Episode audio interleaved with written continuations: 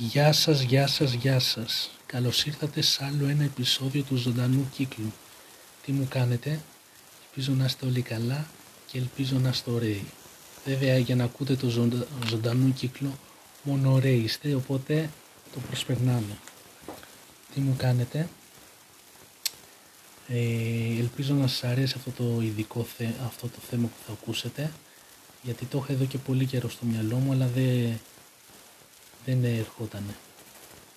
Πρωτού όμως πω για όλα αυτά να πω ένα sorry που είχα καιρό να ανεβάσω podcast. Sorry παιδιά, αλλά όπως εσείς έτσι και εγώ είχα διάφορα θέματα και διάφορα ζητήματα που έπρεπε να λύσω. Όλοι στην ίδια κοινωνία ζούμε πάνω κάτω, οπότε καταλαβαίνετε τι θέματα μπορεί να είναι. Μπορεί να είναι ψυχολογικά ή ούτω καθεξής. Τέλος πάντων, να πω ένα σε sorry και θα προσπαθήσω λίγο αυτή τη φορά να έχω μια συνέπεια ως πως, ε, στον, ε, ως πως προς, το, προς τα επεισόδια που θα ανεβάζω. Θα προσπαθώ λίγο να μπω σε μια σειρά. Για να ξέρετε και εσείς τι θέματα θα ακούσετε αλλά και εγώ να γίνω πιο τακτικός γιατί μου αρέσει ο ζωντανός κύκλος, μου αρέσει αυτό το podcast και θέλω όπως εγώ περνάω ωραία έτσι να περνάνε και οι άλλοι. Τα παιδιά ελπίζω να σας αρέσει αυτό το θεματάκι που θα ακούσετε. Και sorry και πάλι που άργησα και βλέπω πως όσο εγώ έλειπα υπήρχαν άτομα που ακούγανε το, το ζωντανό κύκλο. Υπήρχαν άτομα που ακούγανε τα, τα προηγούμενά μου θέματα. Αυτό με χαροποιεί πάρα πολύ. Γιατί αυτά τα θέματα τα φτιάχνω για σας, δεν τα φτιάχνω για μένα. Οπότε χαίρομαι πάρα πολύ. Και επίσης είδα πως έχουμε και νέους ε, ε, followers. Ναι, έχουμε νέους ακροατές. Γεια σε όλους και ελπίζω παιδιά και εσείς να σας αρέσει αυτό το θέμα που θα ακούσετε αλλά και τα μελλοντικά. Ε, να πω λίγα πράγματα για το ζωντανό κύκλο. Ε, η αλήθεια είναι ότι δεν έχω έτσι δεν έχω βρει ακόμα την, ε, πώς το λένε, τη ραδιοφωνική μου ταυτότητα. Ε, θα έλεγα πως ακόμα βρίσκομαι υπό κατασκευή, υπό διερεύνηση. Μπορώ να πω όμως ότι έχω γράψει λίγα πράγματα, γιατί ε, ε, έχω γράψει και έχω εκφωνήσει λίγα πράγματα για την κοινωνία. Και όταν λέω κοινωνία δεν, δεν αναφέρομαι μόνο στα οικονομικά, στα πολιτικά ή στα περιβαλλοντικά, αλλά αναφέρομαι για όλο το φάσμα της κοινωνίας. Έχω κάνει podcast ψυχαγωγικά, δηλαδή τρόπους ξυρίσματος, αλλά και τα, έχω κάνει podcast για το πώς να μαθαίνει κανείς μια ξένη γλώσσα με απλά βήματα. Έχω κάνει podcast για τις διαπροσωπικές σχέσεις και έχω κάνει podcast πιο εξειδικευμένο όπως είναι η υποβοηθούμενη αναπαραγωγή και όπως θα είναι αυτό που θα ακούσετε. Οπότε θα έλεγα πως ε, είμαι ένας άνθρωπος που εκφωνεί για την κοινωνία. Αλλά σιγά σιγά θα αρχίσω και εγώ να ξεδιπλώνω το ζωντανό κύκλο και τα χαρακτηριστικά του. Να πω λίγο για το σημερινό θέμα που θα ακούσετε, για, την, ε, για τον επαναπροσδιορισμό του φίλου. Αυτό το θέμα το είχα εδώ και αρκετό καιρό στο, στο μυαλό μου και όταν λέω αρκετό καιρό το είχα ήδη από τις αρχές που ξεκινούσα το ζωντανό κύκλο. Αλλά αυτό το θέμα ποτέ δεν το, δεν το ξεκινούσα γιατί εκείνη την περίοδο δεν είχα τη τεχνογνωσία να πω κάτι τόσο εξειδικευμένο όπως είναι το ζήτημα του φίλου. Ε, δεν, δεν είχα τη τεχνογνωσία, δεν είχα τη πείρα και επιπλέον πίστε, ε, πίστευα και ακόμα το πιστεύω πως αυτό το θέμα είναι πολύ βαρύ και πολύ δύσκολο. μπορεί κάποιος να τους ξυνήσει ή μπορεί εγώ να το πω με έναν τρόπο και να, παρεξ... να παρερμηνευτεί. Οπότε το έβαλα στην άκρη και ασχολήθηκα με άλλα θέματα και με άλλα ζητήματα που με προβλημάτιζαν. Αλλά είπα αυτό το θέμα να το κάνω γιατί θεωρώ πως μέχρι στιγμής έχω μία αλφα γνώση, ε, εμπειρία. Δύο χρόνια τον έχω το ζωντανό κύκλο και ελπίζω να το έχω και άλλα δύο χρόνια και ακόμα περισσότερα, ε, περισσότερο. Οπότε είπα να το δοκιμάσω και ελπίζω να σας αρέσει αυτό το θέμα που θα ακούσατε. Ε, η πηγή αυτού του βιβλίου, ε, αυτού του, συγγνώμη, αυτού του θέματος που θα ακούσετε ήταν ένα βιβλίο.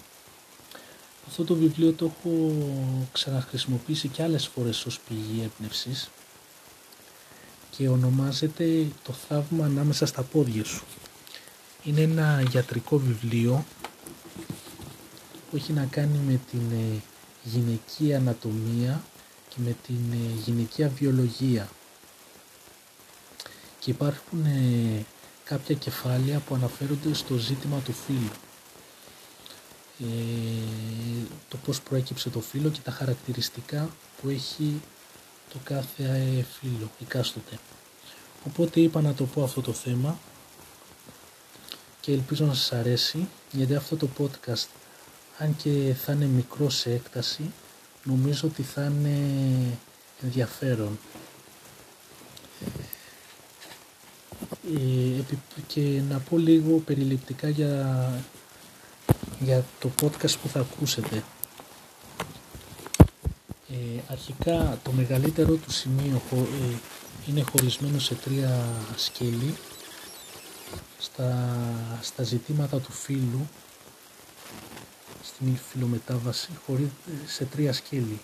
Έχει να κάνει με το γενετικό φύλο, το βιολογικό φύλο, το ψυχολογικό φύλο.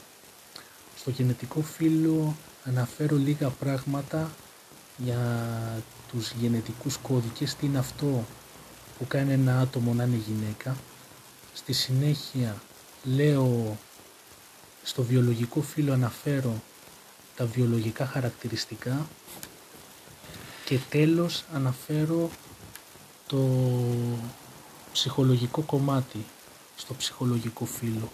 Τι είναι αυτό που κάνει το καθένα αυτό που είναι από άποψη φύλου. Ε, να πω ότι αυτό το podcast ε, ε, συγγνώμη, στη συνέχεια λέω λίγα πράγματα, πολύ λίγα για τους νόμους που θεσπίστηκαν και τέλος είναι ο επίλογος. Ελπίζω αυτό, αυτό το θέμα να σας αρέσει γιατί είναι ε, ενημερωτικό και το έφτιαξα ειδικά για σας. Οπότε ξεκινάμε; Αγόρι ή κορίτσι; Αυτό είναι το πρώτο πράγμα που μαθαίνουμε, ε, που, που λέμε μόλις μαθαίνουμε πως ένα άτομο περιμένει παιδί. Είτε είναι κοντινό μας άτομο, άτομο είτε είναι συγγενικό, αρχίζουμε και κάνουμε σενάρια στο μυαλό μας.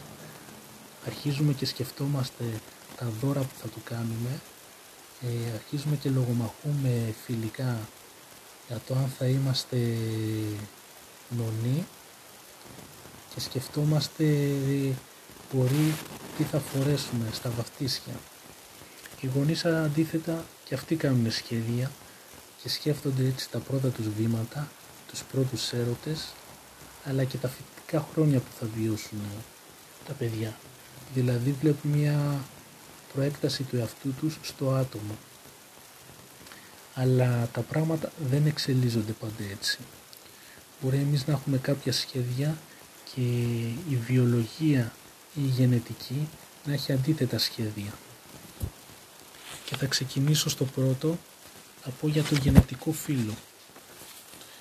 Ε, όπως, θα έχετε, ε, όπως θα έχετε δει στις επιστημονικές, φα, επιστημονικές ταινίες φαντασίας, θα έχετε δει πως το σχήμα και η δομή του DNA μοιάζει με, ένα, με μια στριφογυριστή σκάλα με μια μακριά στρεφογυριστή σκάλα. Ωραία. Σε αυτά τα υποτιθέμενα σκαλάκια βρίσκονται καταγεγραμμένα και ταξινομημένα όλα μας τα βιολογικά και σωματικά μας χαρακτηριστικά. Αν δηλαδή έχει ένα άτομο έχει μπλε μάτια, αν είναι παχύσαρκο ή αν έχει κάποια γενετική ασθένεια, όλα αυτά βρίσκονται ταξινομημένα στα γονίδια και κληροδοτούνται στις επόμενες γενιές. Και εκτός από τα γονίδια είναι και τα χρωμοσώματα. Όσοι θα θυμάστε ή όσοι δεν θυμάστε να σας πω πως ε, τα χρωμοσώματα είναι 46 κουβάρια και χωρίζονται σε 23 και ε, ζε, ζεύγη τα οποία τα μισά προέρχονται από το πατέρα και τα άλλα 23 προέρχονται από τη μητέρα και όλα αυτά συνθέτουν ένα άτομο. Μία από τις λειτουργίες των χρωμοσωμάτων είναι και ο καθορισμός του φύλου. Αν θα είναι αγόρι ή κορίτσι. Τα φιλετικά χρωμοσώματα χωρίζονται σε δύο τύποι. Είναι το Χ και το Y. Όταν ένα άτομο έχει δύο Χ, έχει δύο Χ, τότε το παιδί θα βγει κορίτσι. Όταν το ένα άτομο έχει δύο φιλετικά ε, δύο φιλετικούς τύπους όταν, όταν έχει χ και y τότε το παιδί θα βγει αγόρι. Ε, οι γυναίκες δεν έχουν το τύπο y αυτό το έχουν οι άντρες. ε, είναι, εδράζεται στα κύτταρά τους οπότε όταν ε, το σπερματοζωάριο που έχει το τύπο Χ συνενωθεί με το οάριο, το παιδί θα βγει κορίτσι. Όταν το σπερματοζωάριο είναι ύψιλο και συνενωθεί μαζί με το οάριο, τότε θα βγει αγόρι. Ε, και αυτό γιατί ο συνδυασμός είναι χ Οπότε θα μπορούσε κανείς να πει ότι από άποψη γενετικής και βιολογία, ναι, βιολογίας ο άντρας είναι εκείνος που αποφασίζει το καθορισμό του φίλου και όχι η γυναίκα. Ε, οπότε μέχρι εδώ είναι καλά και κατανοητά. Όλα έχουν μια γραμμική σειρά. Κι όμως τα πράγματα δεν πάνε πάντα τόσο απλά ε, γιατί μπορεί στην πορεία να προκύψει κάποιο σφάλμα. Μπορεί να υπάρχουν σφάλματα στα χρωμοσώματα ή μπορεί κάτι να πάει λάθος στα μεμονωμένα ε, γονίδια και αντί για το διαδικό τύπο για τους διαδικούς τύπους που αναφέραμε πριν μπορεί υπάρξουν άλλοι, να προκύψουν άλλοι τύποι. Μπορεί το έμβριο να έχει ένα χ μπορεί να έχει 3 χ ή μπορεί να έχει ένα χ και 2 y. Τότε τι γίνεται; Τότε γίνονται, γίνονται διάφορα, προκύπτει κάτι πάρα πολύ θλιβερό. Αλλά πάμε λίγο να δούμε το βιολογικό φύλλο. Αυτό έχει να κάνει με, τα, με το σώμα και τα γενετικά όργανα. Ε, τα έμβρια όταν βρίσκονται στην έκτη εβδομάδα κύησης είναι σχεδόν πανομοιότυπα μεταξύ τους. Δεν μπορείς να ξεχωρίσεις ποιο είναι αγόρι και ποιο είναι κορίτσι. Επιπλέον είναι πανομοιότυπα και τα γενετικά τους όργανα. Δεν έχουν ούτε όρχης ούτε οθήκες. Αντίθετα, αυτό που έχουν είναι κάτι που ονομάζεται γενετικό φύμα το γενετικό φύμα είναι κάτι που βρίσκεται στο σημείο και από, ε, που βρίσκεται σε ένα σημείο που θα γίνουν τα μελλοντικά γενετικά όργανα. Για να αναπτυχθούν τα, τα έμβρια, για να αποκτήσουν φύλλο και και για να αναπτυχθούν τα, τα γενετικά όργανα ε, παίζει ρόλο μια πάρα πολύ σημαντική ορμόνη. Και αυτή η ορμόνη είναι η τεστοστερόνη. Η τεστοστερόνη αναπτύσσεται μόνο όταν το έμβριο έχει το τύπο Y. Όταν το έμβριο, ε, όταν αρχίζει και κρίνεται η τεστοστερόνη, αν κάτι πάει λάθος, τότε μπορεί να γίνει κάτι πάρα πολύ ολέθριο και εκεί που ήταν ε, γενετικά αγόρι μπορεί να σχηματιστούν ε, γυναικεία γενετικά όργανα και, και γυναικεία σωματικά χαρακτηριστικά τότε θα είναι ένα αγόρι παγιδευμένο στο σώμα ενός ε, κοριτσιού. Δηλαδή, ε, στα αρσενικά, εκεί που ήταν η ουρίθρα, α, εκεί, στα αρσενικά, εκεί που θα έπρεπε να υπάρχει πέος, αρχίζεται και σχηματίζεται η ουρίθρα και εκεί που θα έπρεπε κανονικά να είναι οι όρχες αρχίζουν και σχηματίζονται τα εξωτερικά χείλη. Και αυτό γιατί δεν υπήρξε σαφής ε, συντονισμός της τεστοστερόνης ή μπορεί λόγω κάποιου γενετικού σφάλματος. Και αυτό δεν είναι μόνο το ένα λάθος, μπορεί να υπάρξουν και άλλες περιπτώσεις ή και άλλες παραλλαγές.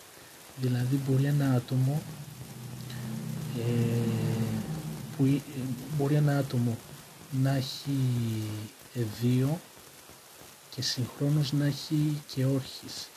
Μπορεί να έχει το γνωστό σύστημα πέος όρχης αλλά τα εσωτερικά του γενετικά όργανα να, να είναι οθήκες, σε Όταν γίνεται αυτή η κατάσταση, τότε ε, αυτή η διαδικασία ονομάζεται, αυτή η περίπτωση, συγγνώμη, ονομάζεται μεσοφιλία ή όπως θα το ξέρετε και πιο απλά ονομάζεται intersex στα αγγλικά. Ε, και πάμε τώρα στο ψυχολογικό φύλλο. Αυτό έχει να κάνει με το ζήτημα της ταυτότητας. Ο ορισμός, ε, ο ορισμός της ταυτότητας είναι κάτι που, που αφορά εμάς τους ίδιους. Είναι κάτι που το αποκτάμε με το πέρασμα των χρόνων. Ε, δηλαδή, σχηματίζουμε μία εικόνα και μία ιδέα για τον εαυτό μας και με βάση αυτή το, το βαδί, με βάση αυτό βαδίζουμε τη ζωή μας. Αλλά τα πράγματα δεν είναι τόσο απλά. Για, επειδή εμείς ε, ξέρουμε μια πραγματικότητα, δεν σημαίνει ότι αυτή η πραγματικότητα είναι οικουμενική. Το, γιατί το ψυχολογικό φύλλο δεν έχει να κάνει με την προσωπικότητα και τις δεξιότητες. Έχει να κάνει με το πώς βλέπουμε εμείς ε, τον εαυτό μας. Οπότε ένα άτομο μπορεί να πιστεύει πως ε, δεν ταυτίζεται με το σώμα που του δόθηκε ή δεν ταιριάζει στο σώμα που, που, που βρίσκεται.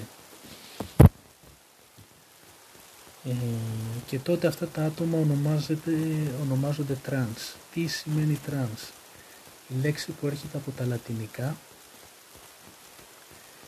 και σημαίνει διαμέσου ή μπορεί να σημαίνει και μεταβάλλω. Τα τρανς άτομα δεν ταυτίζονται με τα με τα, με, το, με τα σώματα δεν ταυτίζονται με τα χαρακτηριστικά ούτε με τα ονόματα που τους δόθηκαν. Και δεν θέλουν να αποκαλούνται με αυτόν τον τρόπο. Αν ένα άτομο πιστεύει πως το, το παιδί του ανήκει σε αυτή την κοινωνική ομάδα,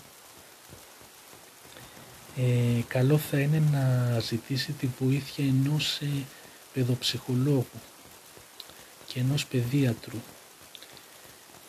και μόλις έχει όλες τις πληροφορίες και όλα τα στοιχεία μπορεί να περάσει σε άλλα πράγματα όπως είναι η ορμονοθεραπεία και η φυλομετάβαση. Αλλά γενικά τα τελευταία χρόνια, τις τελευταίες δεκαετίες βασικά, η κοινωνία έχει εξοικειωθεί πάρα πολύ με το θέμα του, των τρανς. Και το βλέπουμε και στην pop κουλτούρα. Ε, βλέπουμε ηθοποιούς σε σειρές όπως είναι η πιο χαρακτη... η μια σημαντική σειρά το Orange is the New Black το βλέπουμε και στη Kaylee Jenner στη συγγενή το Kardashian γενικά υπάρχει μία εξοικείωση, μία επαφή με αυτή την κοινωνική ομάδα.